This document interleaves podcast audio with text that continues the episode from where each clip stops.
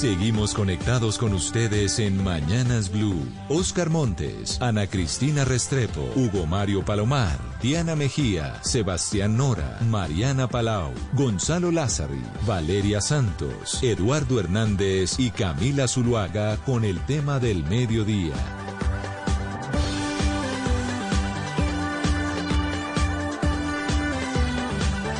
Nuestro tema del mediodía que hoy tiene que ver con la economía colombiana y particularmente con lo que está ocurriendo con el dólar. ¿Quiénes son los ganadores, los perdedores de tener la divisa a niveles muy altos? Todavía no se ha cumplido con el récord que tuvimos en su momento durante la pandemia, cuando la, el incremento fue evidente y altísimo pero también se recuperó de una manera mucho más rápida. Esta vez la situación es más compleja porque están eh, influyendo muchos actores eh, para que este dólar esté tan caro pero eh, nos estamos estamos alcanzando otra vez unos niveles pues que casi que son históricos. a propósito, Sebastián Nora, ¿cuáles ha sido en las últimas horas el comportamiento del dólar en nuestro país?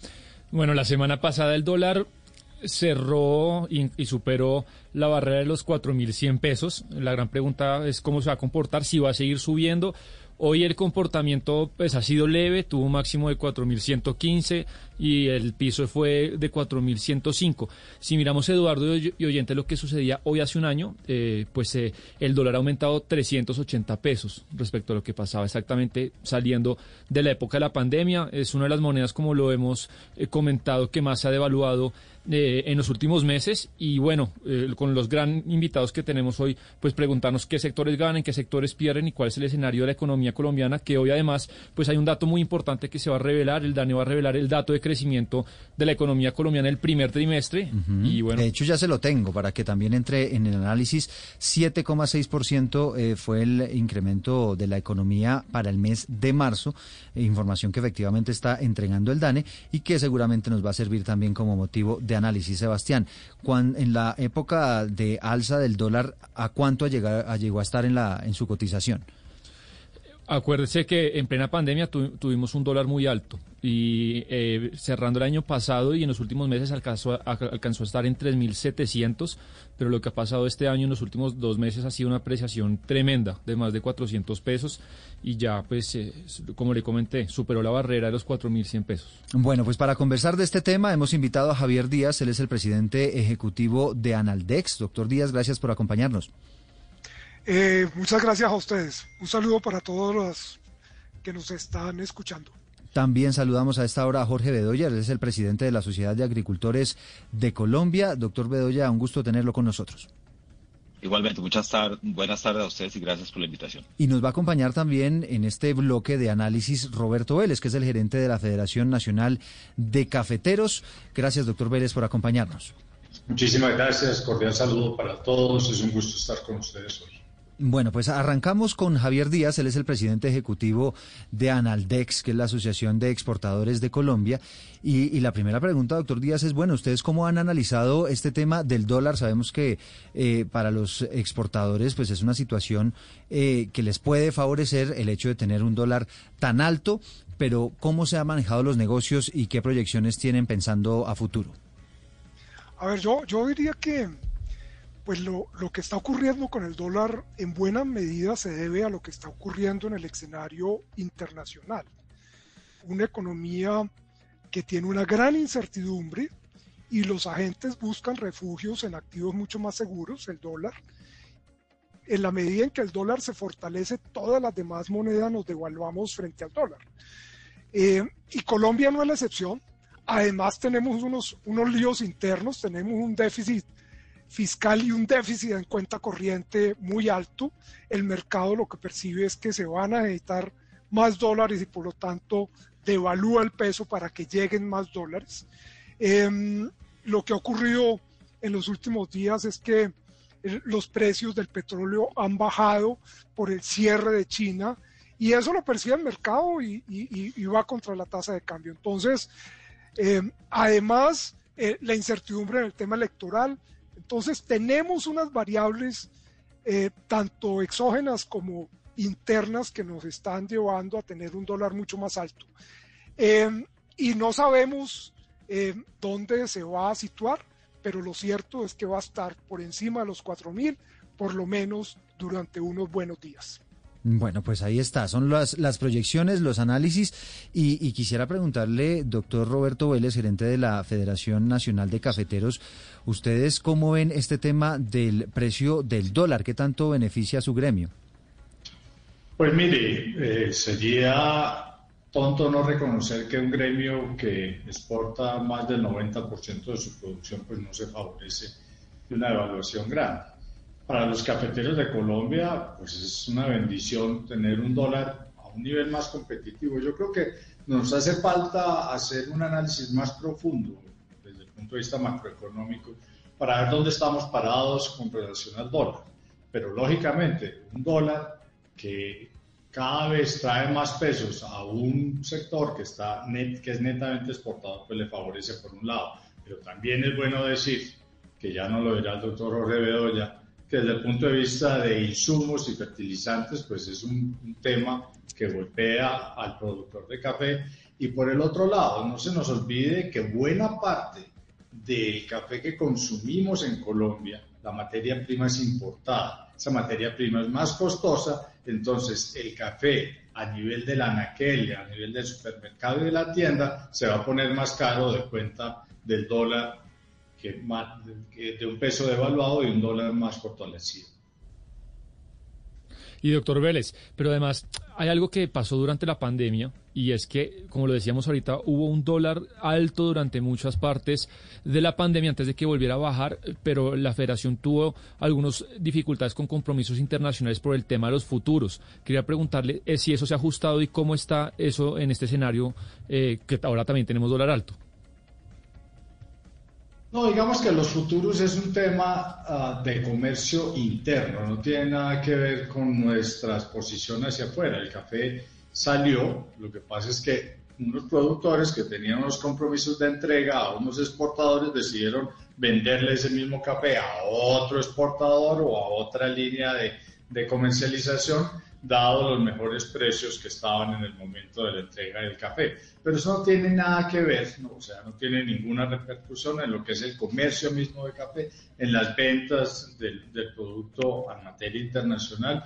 Y ojo, que el café tiene que estar este año, a pesar de la reducción, eh, trayendo entre 3.500 y 4.000 millones de dólares que convertidos a pesos a una tasa mucho, mucho mejor pues le va a producir una rentabilidad superior a los productores de café. Pero señor Díaz, usted, usted ahorita nos estaba hablando de los factores exógenos, pues que digamos están impactando la tasa de cambio y también nos mencionó el tema de las elecciones.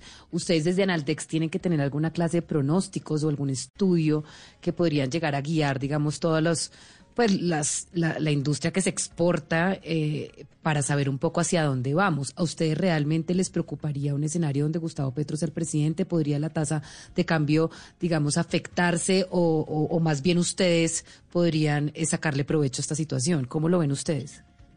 No, yo, yo empezaría por señalar que es muy difícil pronosticar el precio del dólar. Nadie eh, acierta en esos, en esos pronósticos porque son muchas variables las que están jugando al mismo tiempo.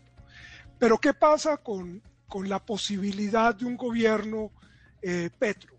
Pues claro que el mercado eh, tiene unas expectativas ante esa posibilidad, porque acordémonos que el candidato ha dicho que va a suspender la exploración de petróleo y buena parte de nuestros ingresos vienen de la exportación de petróleo.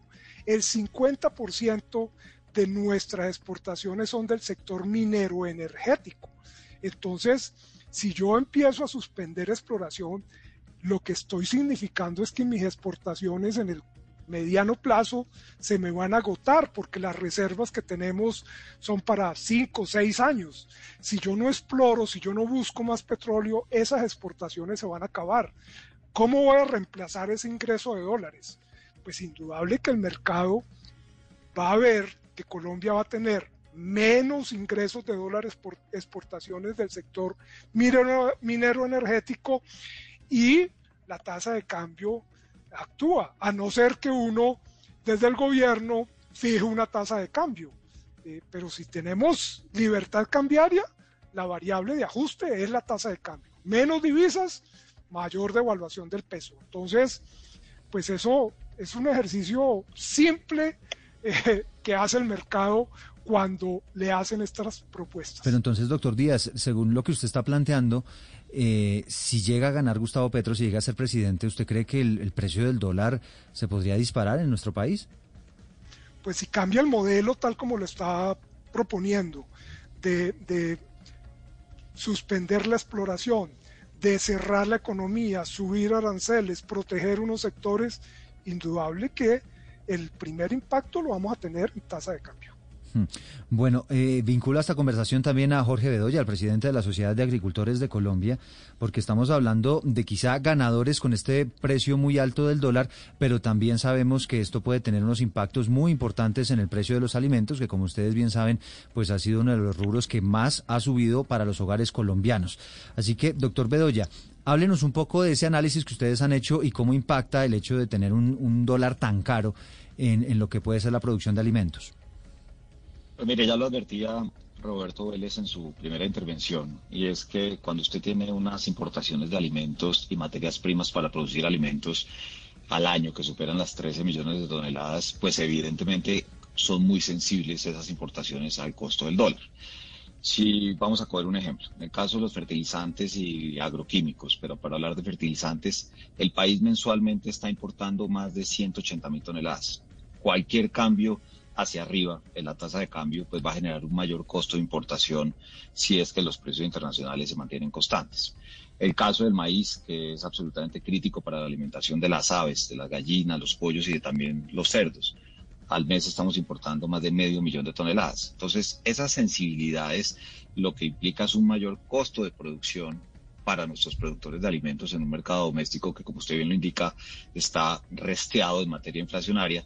Y por supuesto que si los precios internacionales de insumos como los fertilizantes o el maíz y la soya no bajan, pues aquí lo que vamos a tener es mayores presiones inflacionarias por el lado de los costos de producción y según lo que pase en el mercado, pues eso también podría desembocar ya en mayores precios de los productos a los consumidores colombianos. Pero hay que decirlo, tal vez Javier lo estaba mencionando, eh, uno no puede cifrar las expectativas en materia de tasa de cambio, eso es muy difícil predecir, pero también hay que mirar el comportamiento de lo que ocurre. Hoy estamos por encima de los 4.000, esta mañana eh, venía bajando un poquito, así que hay que mirar los periodos más largos que simplemente unos 10 o 12 días para mirar cuál es el impacto real que se puede tener, al menos en el caso del sector de alimentos. Pero, eh, además, señor Vélez, hay una cosa que también está impactando en el contexto de, esto, y es que si bien el dólar es muy bueno para ustedes, pero también ha habido eh, muchas lluvias que ha afectado eh, las siembras y además el tema de los fertilizantes. En, la balanza costo-beneficio, ¿qué tal será este, este primer semestre para el sector cafetero? Mire, lo dice bien. Eh, ha sido un año y va a ser un año complejo desde el punto de vista de producción. Llevamos dos años completos con eh, lluvias superiores a lo normal, producto de un fenómeno de la niña, de un enfriamiento del Océano Pacífico y todo, lo más grave es que todavía no se ve salida de esto. Lógicamente, una menor producción, que puede estar del orden de 2 millones de sacos, pues impacta el ingreso cafetero pero ya también lo decimos, por el otro lado, un precio internacional que se ha duplicado con relación a hace un año y un dólar fortalecido, pues hace que el ingreso cafetero multiplicado por esos dólares vaya a ser superior al ingreso cafetero del año pasado. Esto no quiere decir que estemos en bonanza cafetera, hablamos de un sector que vuelve a ser rentable y un productor de café que hoy ve cómo su negocio es un negocio que le da utilidad al final del año. Son las 12 del día, 31 minutos. Estamos conversando con Javier Díaz, con Jorge Bedoya, con Roberto Vélez, algunos de los representantes de los gremios más importantes de nuestro país, a propósito del impacto que está teniendo el precio del dólar, que como les decimos está bordeando los 4.000, 4.100 pesos y que son niveles que evidentemente empiezan ya a tocar la economía colombiana. Usted nos está diciendo, doctor Bedoya, pues que efectivamente eh, el hecho de tener este dólar tan alto encarece la compra de los fertilizantes, la producción de los alimentos, pero ¿qué tanto puede favorecer eventualmente a algunos productores colombianos? Pues mire, el dólar también genera un efecto de protección. en la medida en que a los productos que se importan y que compiten con producción nacional, pues evidentemente sube eh, costo de importación. El cerdo, que recibe más o menos el 25% del consumo de cerdo en Colombia es de producto importado, pues al incrementarse el dólar, pues usted dirá, hay un mayor costo de importación de la carne de cerdo. Eso será solamente beneficioso si los costos de las materias primas que son importadas suben menos que lo que sube el costo de la carne de cerdo importada. Y ahí es donde viene ese gran dilema porque no puede uno decir simplemente van a ser ganadores los que están protegidos por el tema de la tasa de cambio. Porque como lo hemos hablado en este mismo programa, eh, desde hace prácticamente un año, lo que hemos tenido es una presión terrible en materia de costos por lo que está pasando, por lo que pasó en su momento con el tema de las cadenas de suministro, con lo que viene pasando por la invasión de Rusia a Ucrania, que ha desbaratado el mercado de materias primas como el maíz y la soya, que son claves, como lo dije ya, para la alimentación de los animales, y en el caso de los cultivos, como los fertilizantes nitrogenados particularmente. Ahorita, eh, señor Bedoya, el señor Díaz nos estaba diciendo pues que en una posible presidencia de Gustavo Petro se irían pues muchos dólares eh, a raíz un poco de la de, frenar la exploración de petróleo y que eso obviamente tendría pues eh, un, impacto en la tasa de cambio. Eh, y que un escenario podría ser por ejemplo para para ayudar a paliar eso controlar digamos la tasa de cambio en el país. Eso lo hemos visto en otros en otros escenarios en otros países sin, sin mucho éxito. Yo quiero preguntarle señor Bedoya cuál sería el impacto en el precio de los alimentos si en el futuro llegamos a un gobierno que decide controlar la tasa de cambio? Pues Valeria, es que controlar los precios de la economía, francamente, eso lo único que le genera es daño a la economía. ¿Y por qué? Porque eso genera mercados paralelos, porque eso genera posibilidades de escasez. Y eso a veces suena bien para algunas personas, porque así vamos a controlar la tasa de cambio para que no haya inflación. Pero entonces, ¿qué va a pasar con el empleo que se pierde en materia de exportaciones? De tal manera que el sistema que tiene nuestro país y básicamente también ligado a la independencia del Banco de la República, pues son reglas de juego que son claras para todos y eso permite también que los productores, también en el caso del campo, tomen decisiones racionales. Pero esa artificialidad en control de variables macroeconómicas y en particular la que usted menciona, pues francamente podría ser muy peligroso por los efectos que he mencionado que podrían ocurrir en la economía colombiana. Señor Díaz, el precio del combustible sin duda alguna marcó el alza de las exportaciones en Colombia y cuando uno ve las, los números llama la atención lo siguiente, las exportaciones de Estados Unidos crecieron 25% en el mismo periodo del año 2021, hablando del primer trimestre de este año, pero en el caso de Panamá crecieron 342% y le pregunto precisamente desde Panamá por qué este crecimiento de más del 300% en exportación a Panamá desde Colombia. Básicamente porque lo que más estamos exportando a Panamá es petróleo, son combustibles. Entonces, en la medida en que hoy tenemos unos precios del petróleo mucho más altos que los del año pasado, simplemente ahí hay un efecto precio. Eh, incluso en las exportaciones totales hemos disminuido nuestros volúmenes de exportación, pero el efecto precio ha hecho que nuestras exportaciones crezcan de manera extraordinaria. Mire, en marzo nomás, eh, el crecimiento de las exportaciones totales del país fueron un 49% comparadas con marzo del año pasado. ¿Qué hay ahí? Un efecto precio. Básicamente em, estamos viendo no solamente unos mayores precios en, en, en, petróleo, en carbón se han multiplicado por cuatro los precios. El doctor Roberto nos muestra los precios de café eh, al alza, eh, banano, eh, todos los bienes básicos han subido de precio por todo lo que está ocurriendo en la economía mundial y se ha acrecentado con la invasión a Ucrania. entonces, allí nos hemos beneficiado de esos mayores precios de productos básicos que tienen un peso preponderante en nuestra canasta exportadora. Pero, doctor Bedoya, mucha, la mayoría de la gente que nos está oyendo en este momento, realmente lo que le preocupa es el día de mañana cuando vaya al supermercado y vaya a comprar huevos, leche, café, carne, que son productos que han subido mucho, pues que va a seguir pasando. Eh, entonces la pregunta es esa, con este dólar como pinta de seguir de a poquitos creciendo, con la guerra en Rusia que no, que no trae noticias buenas, esos productos básicos, ¿qué va a ocurrir en los próximos meses? Desde la SAC, se cree? Pues Sebastián, yo no me atrevería a decir qué le va a pasar porque, fíjese, el dólar esta mañana empezó a caer y veníamos en una tendencia creciente. En el caso de las materias primas en los mercados internacionales, pues seguimos con unos niveles muy altos y uno podría llegar a pensar que por el menos, por lo menos en el lado de los costos, la prejar. ¿Eso qué implica? En el caso de cultivos de ciclo corto, hay que esperar hasta mediados de junio para ver cómo empiezan a salir algunas de las cosechas, tanto de, vamos a poner el caso de la papa o el caso del arroz, y esa oferta dirá mucho de lo que vaya a ocurrir con el nivel de precios de la economía. En el caso de las proteínas de origen animal, pues ya ustedes lo han visto, la producción de huevo solo se va a regularizar hasta el mes de septiembre como consecuencia de lo que ocurrió precisamente hace un año, donde se tuvieron que sacrificar más de 15 millones de aves por los 3.000 bloqueos que se generan en las carreteras del país.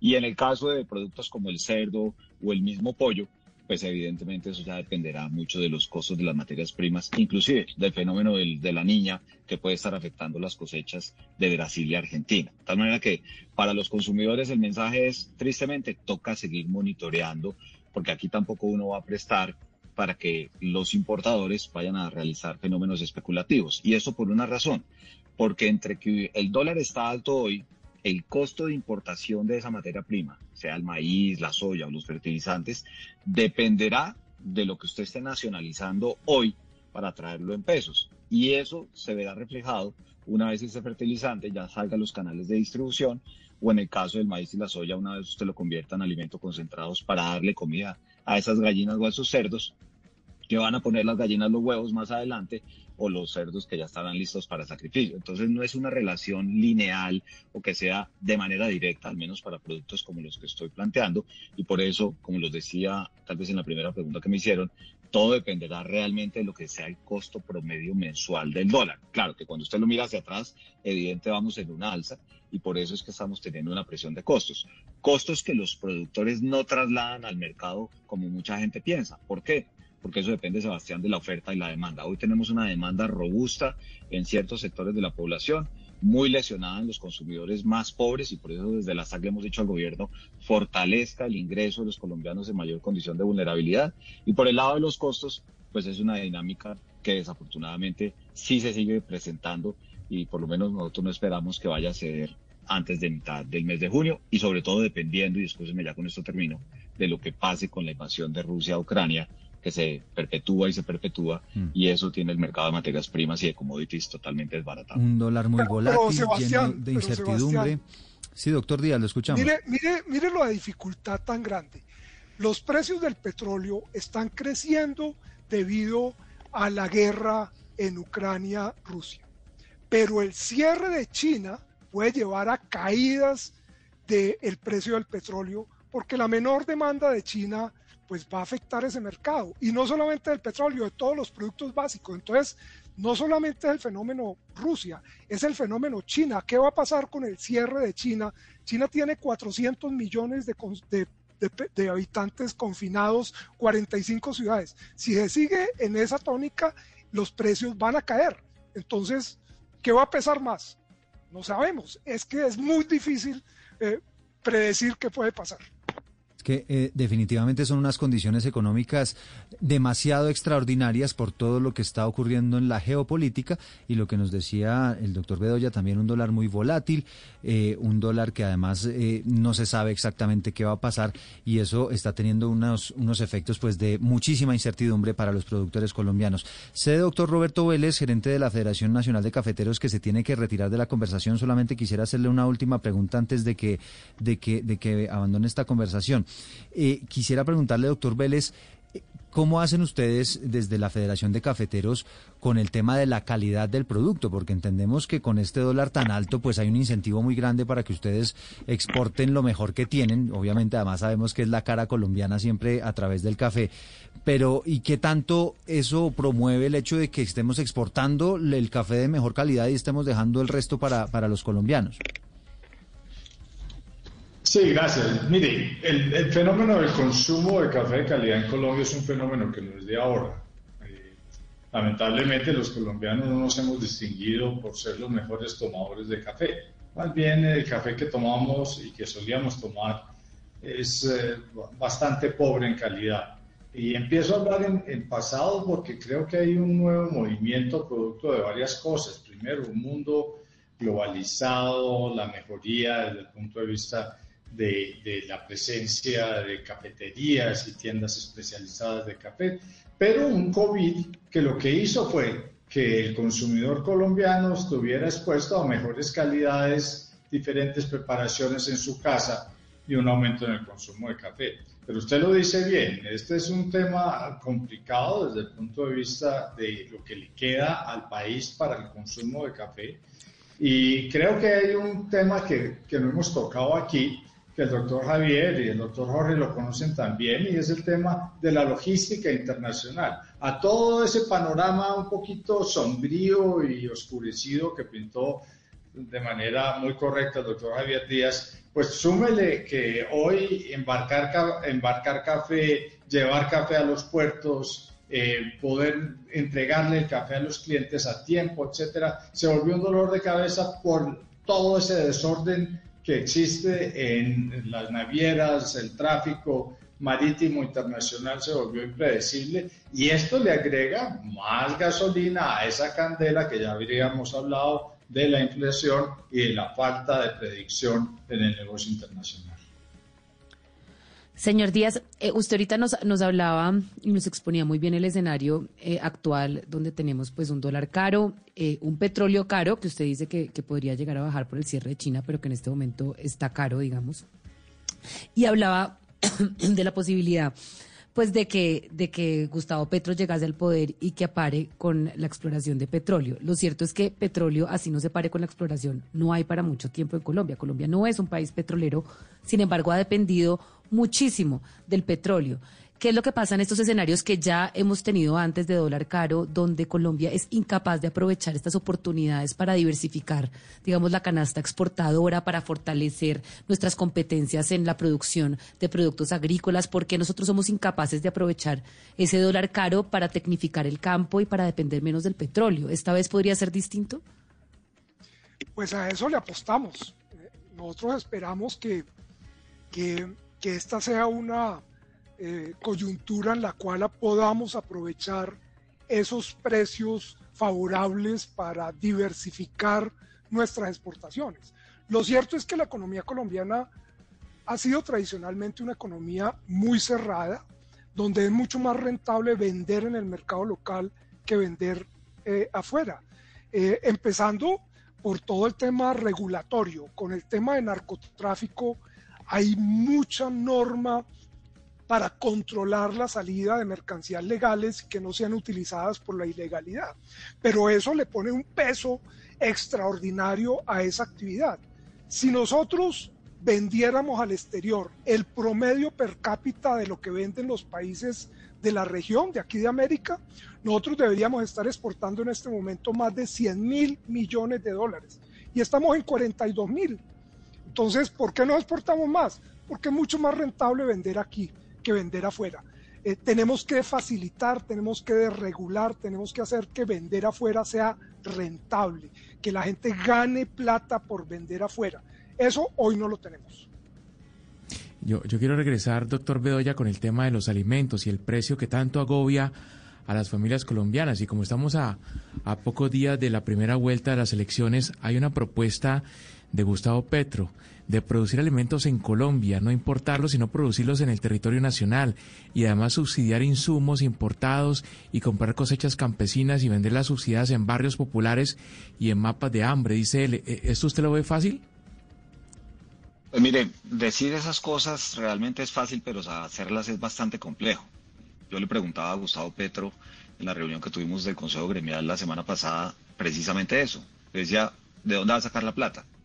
¿Por qué? Porque para subsidiar insumos, y fíjese el problema en el que estamos con el tema de los fertilizantes, se requieren una canalada de plata. Estamos hablando de cientos de miles de millones de pesos. Imagínense para comprar las cosechas. Entonces, si el Estado tiene la plata, seguramente lo podrá hacer, pero eso no es sostenible en el tiempo y eso hay que decirlo con claridad. Segundo, en el caso de la producción nacional de alimentos, claro, qué bueno que se puedan producir materias primas como el maíz y la soya ¿Quién no quisiera eso? Los mismos productores avícolas y porcícolas preferirían eso porque el maíz colombiano es de mejor calidad. Pero hay muchos factores habilitantes que no están dados, como por ejemplo las vías terciarias, como por ejemplo la productividad por hectárea o los esquemas asociativos para que haya una mayor producción. O lo mismo podríamos decir del caso del trigo, y eso no se hace de la noche a la mañana, pero eso no quiere decir que se pueda hacer.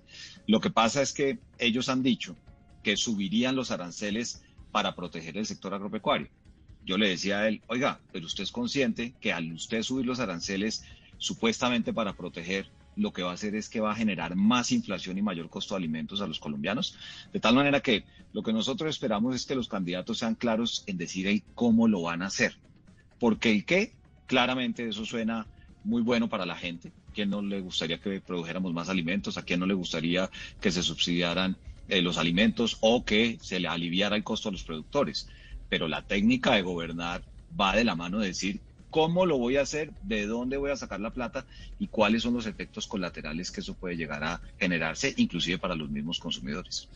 Pero es que además eso que usted acaba de decir, doctor Bedoya, pues que, que da en el punto de uno de los grandes debates de esta campaña y lo contextualizó doctor Díaz. Hace una semana exactamente tuvimos acá un debate, un debate que estuvo picante, eso hay que decirlo, entre Jorge Enrique Robledo y Jorge Humberto Botero, que fue uno, de los grandes cerebros del TLC con Estados Unidos. Bueno, Robledo en la, en la de él, que esto ha sido un fracaso, un fiasco, pero desde los números, desde la objetividad, hoy en día, ¿qué tan cerrada o abierta es la economía colombiana para las importaciones? ¿A quién va dirigida la pregunta? A usted, doctor Díaz. Es que le estaba, no sé si no, yo que venimos de un debate fuerte sobre los 10 años del TLC. Sí, no, eh, Sebastián, yo, yo, yo diría que la economía colombiana eh, continúa siendo cerrada. Usted ve la participación de, del comercio exterior en el Producto Interno Bruto del país, es de los más bajos de la región. Eh, eso lo que significa es que el comercio exterior no es la prioridad para para, para, para nosotros. Em, y usted dirá, pero hemos hecho eh, eh, apertura, hemos negociado acuerdos, sí, y eso ha bajado el arancel en promedio, pero la dispersión arancelaria continúa siendo muy alta y em, las, las barreras para arancelarias igualmente continúan siendo muy altas. Entonces, hacer comercio en Colombia, importar, exportar, es costoso y difícil en nuestro país. Y eso es lo que impide que seamos eh, mucho más activos en materia de comercio exterior. Bueno, hay, otro sector, eh, Sebastián, que se ve muy beneficiado también con este dólar caro y es, por ejemplo, el turismo nacional porque obviamente al usted tener un dólar tan caro, pues es mucho más costoso viajar al exterior, es mejor de alguna manera viajar aquí en Colombia y no solamente eso, sino que cuando está tan caro el dólar, pues a los a las personas que vienen del extranjero les rinde más también la plata y se convierte Colombia obviamente en un destino eh, predilecto, ¿no? Para poder viajar a nuestro país, hablando como de ganadores y perdedores. Quisiera preguntarle, eh, doctor Bedoya, lo siguiente. Lo que pasa es que ha sido polémica la doctora Francia Márquez por cuenta de unas declaraciones en las cuales dice pues que básicamente los productos principales, ella habla de yuca, de papa, de huevos, que dice ella todo eso es importado. Estábamos hablando más temprano con el presidente de FENAVI, nos aclaraba el tema del huevo, que todo el que consumimos aquí en nuestro país como alimento por lo menos es 100% colombiano, pero quisiera que nos explicara un poco cómo funciona esto de, de, las importaciones de alimentos, qué tantos alimentos estamos importando y, y ¿qué tanto se pueden encarecer ahora que estamos hablando de este dólar tan caro? Eso, Eduardo, varias cosas. Lo primero es que hacerle un llamado también a quienes están participando en esta contienda electoral a que digan cosas ciertas y no malinformen a la ciudadanía. Eh, a mí me pareció absurdo eso que dijo la candidata a la vicepresidencia con el tema de la importación de huevos de Alemania. Y aquí la gente dice, no, es que la bandeja paisa es toda importada. Eso es carreta y hay que decirlo con claridad, son 17 mil millones de huevos que se producen al año en Colombia y no hay huevos de consumo, salvo lo que llegue de contrabando de Ecuador, eh, que sean de otros países. En el caso del arroz, la mayor producción de, perdón, el mayor porcentaje de abastecimiento interno del arroz en Colombia es el arroz producido localmente, independientemente que llegue arroz de otros países. Pero para hacerle las cifras claras, le diría lo siguiente, mire, Colombia tiene una producción de alimentos que supera los 50 millones de toneladas al año. Tenemos unas importaciones anuales, al menos en el año pasado, de alimentos y materias primas para la alimentación de los colombianos, que estuvieron del orden de los 13 millones de toneladas, un poquito más, de las cuales la mitad o más de la mitad terminan siendo el maíz amarillo, la soya, la torta de soya, que se utilizan, y el maíz blanco, que son materias primas para la producción de alimentos en Colombia. Y ahí es donde usted tiene, obviamente, una necesidad, y ya hablamos de la discusión de que cómo se puede producir y qué se debería hacer en los próximos 12 años para producir algo de esas materias primas a nivel local. Y a eso súmele un millón novecientas mil toneladas de trigo que no se produce en Colombia que tienen que importarse. Claro, también importamos manzanas, peras, carne de cerdo, pollo, eh, papa eh, congelada que viene de la Unión Europea, y obviamente esos son productos que compiten con la producción doméstica, que en algunos casos vienen de países donde tienen subsidios, en algunos casos vienen de países que simplemente tienen ofertas muy excedentarias. Y eso lo que obliga es a los estados a que utilicen los mecanismos que tienen ante la Organización Mundial de Comercio o en los acuerdos comerciales que ya se han negociado, que son los mecanismos de defensa comercial así como se le descubrió un dumping a la papa que venía de Europa, entonces el gobierno nacional, oiga, póngale un derecho antidumping. O si hay unos subsidios directos con los cuales Colombia no puede competir, pues también existen las medidas que se pueden utilizar. ¿Por qué? Porque evidentemente para nosotros desde la SAC la prioridad en esta campaña presidencial tiene que ser la seguridad alimentaria. Claro. Y es generar las condiciones para que se produzcan alimentos, pero competitivamente, que es muy distinto a lo que a veces dicen algunos candidatos a la presidencia de la República, que esto simplemente es subir aranceles porque el daño se le terminaría haciendo no solamente al sector, sino también a los consumidores. Pero entonces, doctor Bedoya, partiendo de la base de esto que usted nos está explicando, el tener un dólar caro no podría al final también beneficiando, beneficiando a los productores nacionales? Y se lo pregunto, pues porque si es más costoso traer todos estos productos importados, pues al final eh, esa competencia por precios pues no va a ser eventualmente tan desigual. Pues precisamente Eduardo, tal vez lo dije en, una respuesta anterior y déjeme entonces lo clarifico. Claro, cuando el dólar sube, el costo de importar también esos bienes finales que compiten con los productos nacionales, pues obviamente hace más cara la importación. ¿Cuál es el, el, llamémoslo al final del día, la llave que resuelve esta ecuación? Todo depende de qué tanto pesa ese mayor dólar para los costos de producción en el caso de, las proteínas de origen animal, maíz, soya, torta de soya, y en el caso de los cultivos, los fertilizantes. Porque si el costo de importar el bien final lo protege, pero le genera más costo en sus insumos, ese dólar, pues francamente el productor va a estar en una situación muy compleja. Porque hoy fíjese lo que ha ocurrido. Los precios de los alimentos han subido para los colombianos y uno diría, oiga, pero entonces los productores están llenando de plata. No necesariamente, porque los costos han subido mucho más por lo que está pasando en el mercado internacional. Así que son muchas las variables que hay que tener en cuenta a la hora de poder llegar a una conclusión y decir, oiga, ¿es mejor el dólar caro porque protege a los productores nacionales? Pues la verdad, todo depende de lo que pase hacia atrás en la estructura de costos, con una variable que aquí no hemos mencionado. Una cosa es el dólar y otra cosa es el precio internacional de cada producto en dólares. Y eso obviamente también cambia la situación, como bien lo decía Javier. Si la China se cierre, puede que los productos bajen en el mercado internacional, pero si está pesando más lo de Ucrania, pues entonces las materias primas van a seguir subiendo y por eso uno no puede llegar a conclusiones aceleradas, por lo menos de nuestro lado, para decirle a los consumidores, ténganse que esto es lo que va a ocurrir o tranquilos que esto se va a mejorar. En condiciones normales, doctor Bedoya, sin, sin estos extremos, digamos, de estos precios tan altos, ¿qué tan desigual es esa competencia entre los productos importados terminados y los que producimos aquí en nuestro país?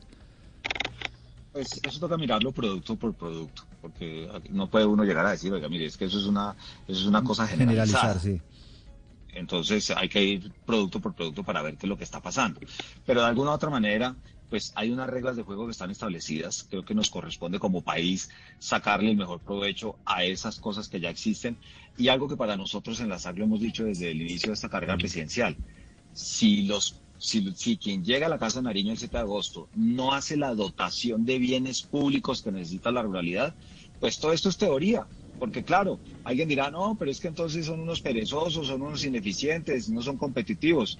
Yo le digo, bueno, pero entonces, ¿qué hacemos cuando para 40 millones de hectáreas que tiene la frontera agrícola de nuestro país, solamente hay 175 mil kilómetros de carreteras terciarias y de esas solamente el 10% está en buen estado? Entonces, el costo país, que aquí la gente no habla mucho de eso, es algo que se come inclusive la competitividad. Un tramo que a usted en una vía terciaria, cuando estamos en temporada seca, le puede demorar una hora, en temporada invernal se le puede convertir de seis horas y se le daña el perecedero.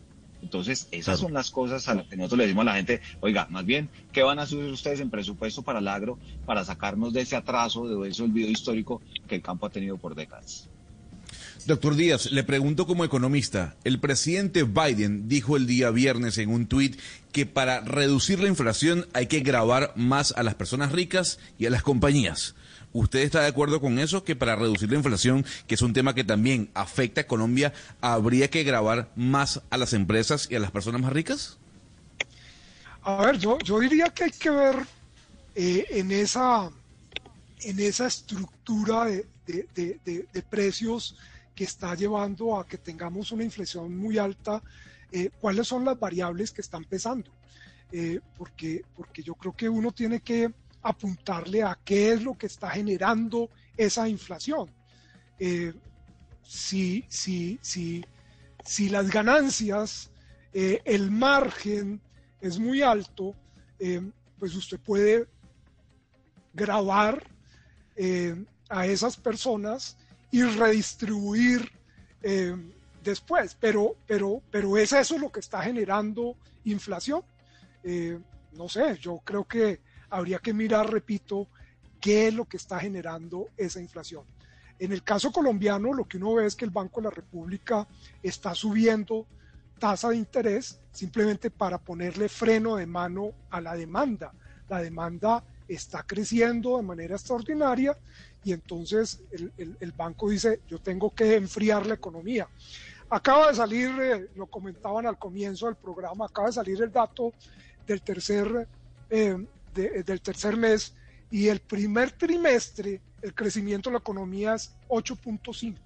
Indudable que es un crecimiento alto y en buena medida responde a comportamiento de demanda. Entonces, miremos dónde está el elemento eh, que está presionando esa inflación y dónde se debe actuar.